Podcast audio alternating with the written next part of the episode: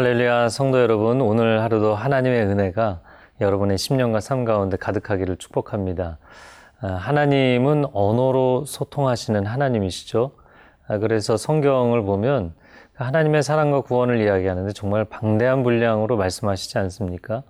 아, 그래서 하나님은 우리에게 말씀을 굉장히 절제하면서 하시거나 과묵하신 분이 아니라 정말 많은 말씀을 주시는 분이십니다. 우리가 그 하나님의 말씀을 읽으면서 하나님의 음성을 그냥 아, 활자로 읽는 것이 아니라 우리 귀로 듣고 우리 영혼으로 들을 수 있는 축복이 있기를 바랍니다. 아, 그런 언어적 소통에 하나님께서 우리 인간도 언어적으로 소통하게 하셨죠. 그래서 우리 크리스찬들은 하나님의 언어를 닮아갔으면 좋겠습니다. 오늘 하루를 살아갈 때 나의 언어가 하나님의 언어를 닮아서 아름다운 언어로 승화되는 그런 축복의 체험을 소망하며 오늘 말씀을 함께 보도록 하겠습니다.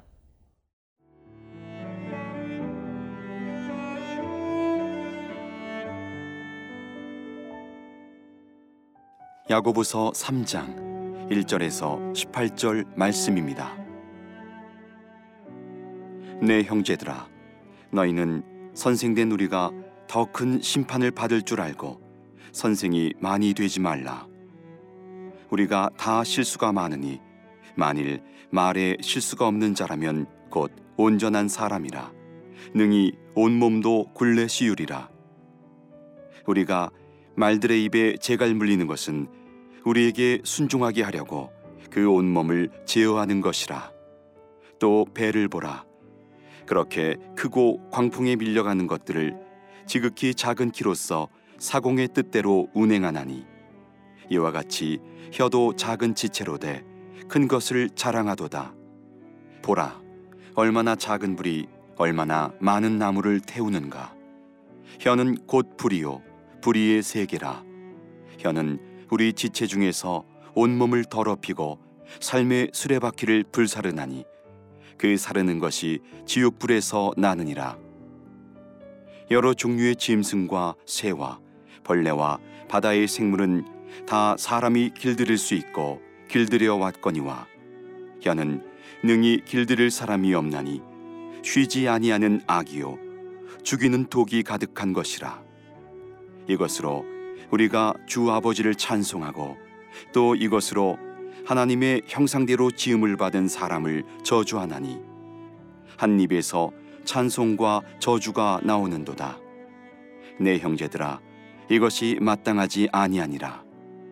샘이 한 구멍으로 어찌 단물과 쓴물을 내겠느냐? 내 형제들아 어찌 무화과 나무가 감람 열매를 포도나무가 무화과를 맺겠느냐? 이와 같이 짠물이 단물을 내지 못하느니라. 너희 중에 지혜와 총명이 있는 자가 누구냐? 그는 선행으로 말미암아 지혜의 온유함으로 그 행함을 보일지니라 그러나 너희 마음속에 독한 시기와 다툼이 있으면 자랑하지 말라. 진리를 거슬러 거짓말하지 말라. 이러한 지혜는 위로부터 내려온 것이 아니요 땅 위의 것이요 정욕의 것이요 귀신의 것이니 시기와 다툼이 있는 곳에는 혼란과 모든 악한 일이 있음이라. 오직 위로부터 난 지혜는 첫째 성결하고 다음에 화평하고 관용하고 양순하며 긍휼과 선한 열매가 가득하고 편견과 거짓이 없나니 화평하게 하는 자들은 화평으로 심어 의의 열매를 거두느니라. 오늘 본문 말씀 첫 번째 부분입니다. 참 믿음을 갖고 있다면 언어를 절제해야 된다. 언어 생활을 아름답고 온전하게 해야 된다라는 말씀을 하고 있습니다. 1절 말씀과 2절 말씀을 보겠습니다.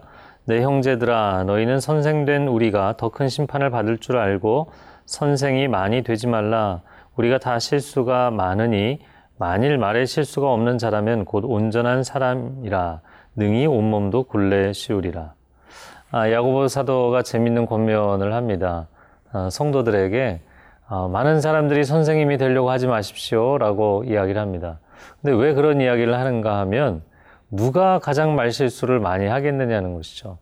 그것은 말을 많이 하는 사람이 말실수를 많이 하게 된다는 것입니다. 그러므로 아, 내가 내면 가운데 하나님의 지혜와 또 하나님의 말씀이 충만하지 않은 상태에서 말을 많이 하는 자가 되려고 하면 아, 나의 언어가 온전하지 못할 것이다. 라는 이야기를 하고 있는 것이죠. 자, 3절과 4절 말씀에 우리가 말들의 입에 재갈 물리는 것은 우리에게 순종하게 하려고 그 온몸을 제어하는 것이라. 또 배를 보라. 그렇게 크고 광풍에 밀려가는 것들을 지극히 작은 키로서 사공의 뜻대로 운행하나니. 여러분, 언어를 절제하는 것은 존재를 절제하는 것이다. 언어를 절제하는 것은 나의 온몸을 절제한다는 뜻이다. 참 놀라운 통찰입니다. 왜냐하면 이것을 비유를 들었는데 마치 큰 배를 몰 때도 작은 키 하나로 그 배의 방향을 다 조종한다는 것이죠. 뭐 오늘날 우리의 문화로 이야기를 한다면 작은 핸들 하나를 가지고 승용차뿐만 아니라 거대한 트레일러도 자유자재로 방향을 전환하고 운전을 해 나가는 것이죠. 그런 것처럼 우리의 입술 하나가 작은 지체인 것 같지만 굉장히 큰 역할을 하는 것이다 라고 이야기를 하는 것입니다. 여러분, 그래서 국가에서도 그 나라는 어, 정치를 하는 데 있어서 언론이 굉장히 중요하다. 물론 여론을 잘 지지를 받는 것도 중요하지만 언론을 잘 이끌어가는 게 참 중요하다. 그런 이야기를 하죠. 그래서 좀 엉뚱한 이야기일지 모르지만 쿠데타를 일으키면 항상 그 쿠데타를 일으키는 세력은 언론을 먼저 장악하게 돼 있습니다. 사람이 자기 입을 통제하지 못하면 조직 전체를 통제하지 못하기 때문이죠. 야고보는 아주 통찰력 있는 이야기를 하고 있는 것입니다. 사람은 자기 혀를 절제할 수 있어야 자기 존재 전체를 절제할 수 있는 것이다. 그러면서 5절에 어, 이렇게 말씀합니다. 혀도 작은 지체이지만 큰 것을 자랑한다. 작은 불이 많은 나무를 태운다. 아, 가끔 건조기에 아, 너무 그 실수, 부주의함 때문에 큰 산불이 나는 경우가 있잖아요. 그러니까 작은 불씨가 엄청난 임야를 태우는 일들을 보게 됩니다. 우리의 혀를 절제하지 못하면 자기 몸만, 자기 인생만 불타는 것이 아니라 자기 공동체 전체를 불태우기도 하고 한 사람이 어리석은 말을 한 것으로 나라 전체가 불타기도 하고 세상 전체가 불타오르기도 합니다. 아, 그것이 혀의 권세라는 것이죠. 그래서 이것을 6절 하반절에서는 지옥불에서 난다라고까지 표현을 했습니다. 로마서 3장에 보면 사도 바울도 이런 표현을 합니다. 로마서 3장 10절에 의인은 없나니 하나도 없으며 그리고 이어지는 13절에 그들의 목구멍은 열린 무덤이요 그 혀로는 속임을 일삼으며 그 입술에는 독사의 독이 있다. 그래서 이어지는 7절 8절에는 이런 재미있는 표현을 썼어요. 짐승도 길들이는데 혀는 길들일 수 없다. 세상 사람들이 사람이 길들이지 못할 것이 없는데 유일하게 길들여지지 않는 것이 사람의 혀다. 쉬지 않는 악이요 독이다. 이렇게 이야기를 합니다. 제가 오늘 오프닝 인사드리면서 하나님은 언어적 소통을 하시는 하나님이다. 이런 말씀을 드렸어요. 제가 최근에 신의 언어라는 책을 썼는데요. 신의 언어, 이 언어는 하나님의 것인 동시에 하나님의 형상인 우리에게도 언어를 주셨죠. 성경책은 신의 언어가 인간의 언어로 주어진 것입니다. 사람은 언어적으로 소통하는 것이 그냥 아, 사람이기 때문이 아니라 하나님의 형상이기 때문에 언어를 사용하는 것이에요. 그런데 그 언어가 세속적이고 악하고 거짓된 언어, 죽음의 언어가 되어서는 안 되죠. 우리의 언어가 하나님으로부터 시작된 것처럼 하나님의 거룩하고 선하고 의롭고 정직한 언어를 닮아가야 될 줄로 믿습니다. 아, 저와 여러분의 입술에 그런 하나님의 기름 부으심이 임하고 변화와 거룩함이 나타나기를 축복합니다.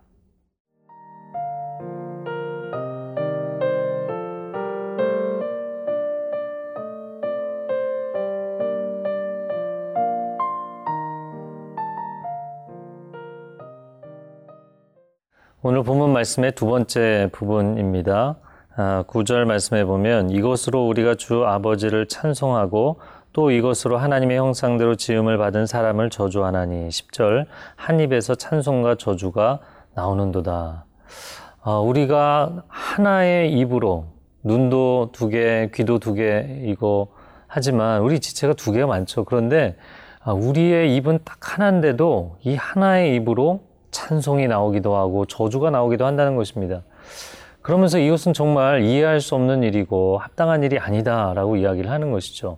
어떻게 샘에서 단물이 나오고 쓴물이 나오고 단물과 쓴물이 함께 나올 수가 있느냐. 그것은 있을 수 없는 일이다. 또 나무도 마찬가지죠. 한 뿌리에서 어떻게 두 종류의 열매가 나올 수 있겠느냐. 이것은 합당한 일이 아니다라고 이야기를 합니다. 아, 저는 이 야고보 사도의 말씀을 보면서 사도 바울이 로마서 7장에서 했던 고백을 봅니다. 아, 로마서 7장에서 사도 바울이 그런 이야기를 하죠. 내 안에 두 가지 법이 있다. 그래서 선을 행하고자 하는 마음이 있는데 오히려 선을 행하지 않고 내가 악을 행하는 나를 보게 되면서 당혹스럽다. 내 안에 있는 두 가지의 법은 하나님의 법이고 또 한 가지는 죄의 법이다. 그렇게 이야기를 합니다. 그러면서 이 갈등이 얼마나 심한지 오라 나는 공고한 사람이로다 이런 고백을 하면서 7장을 마치게 되죠.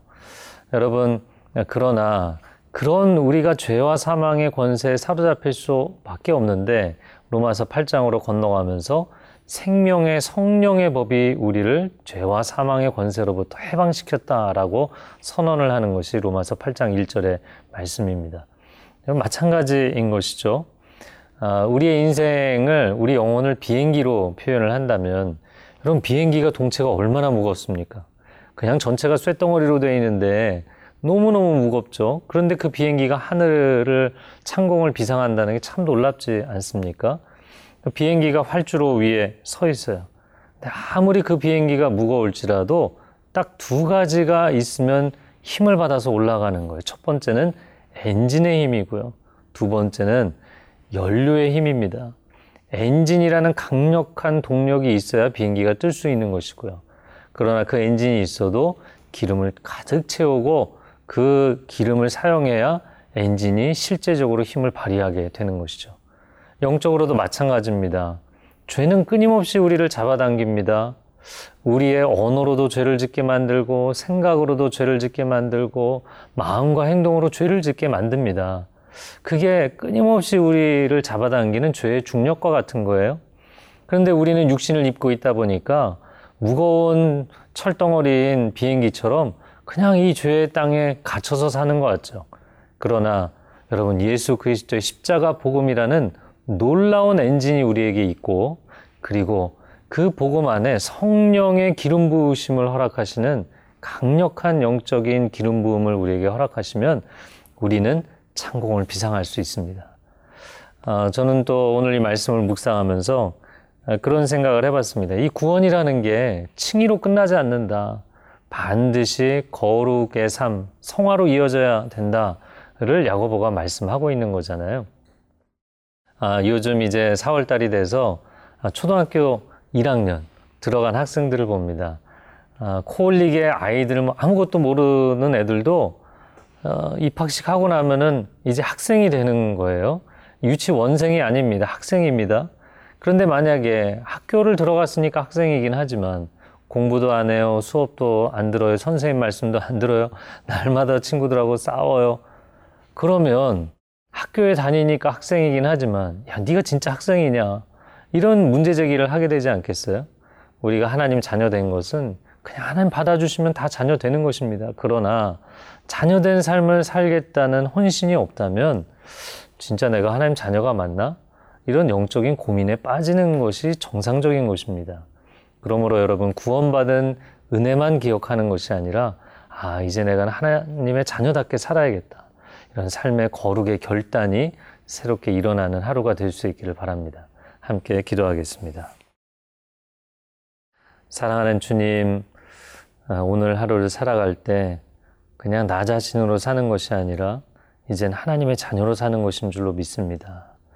하나님의 자녀답게 나의 언어를 거룩하게 변화시켜 주시고 또 사람들과의 관계 가운데 화평이 있게 하여 주시고 또 나의 감정과 생각과 의지 가운데도 하나님의 거룩과 평강이 임하는 하루가 되게 하여 주옵소서.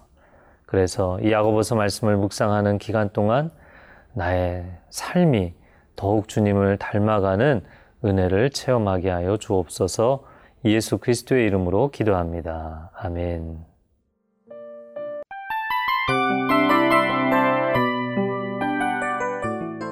이 프로그램은 청취자 여러분의 소중한 후원으로 제작됩니다.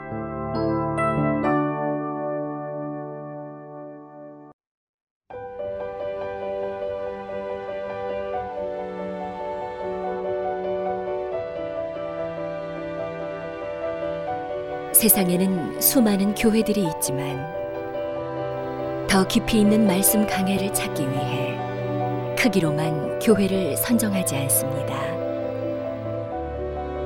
보다 좋은 영적 콘텐츠를 더 많이 나누기 위해 방송비를 받지 않습니다.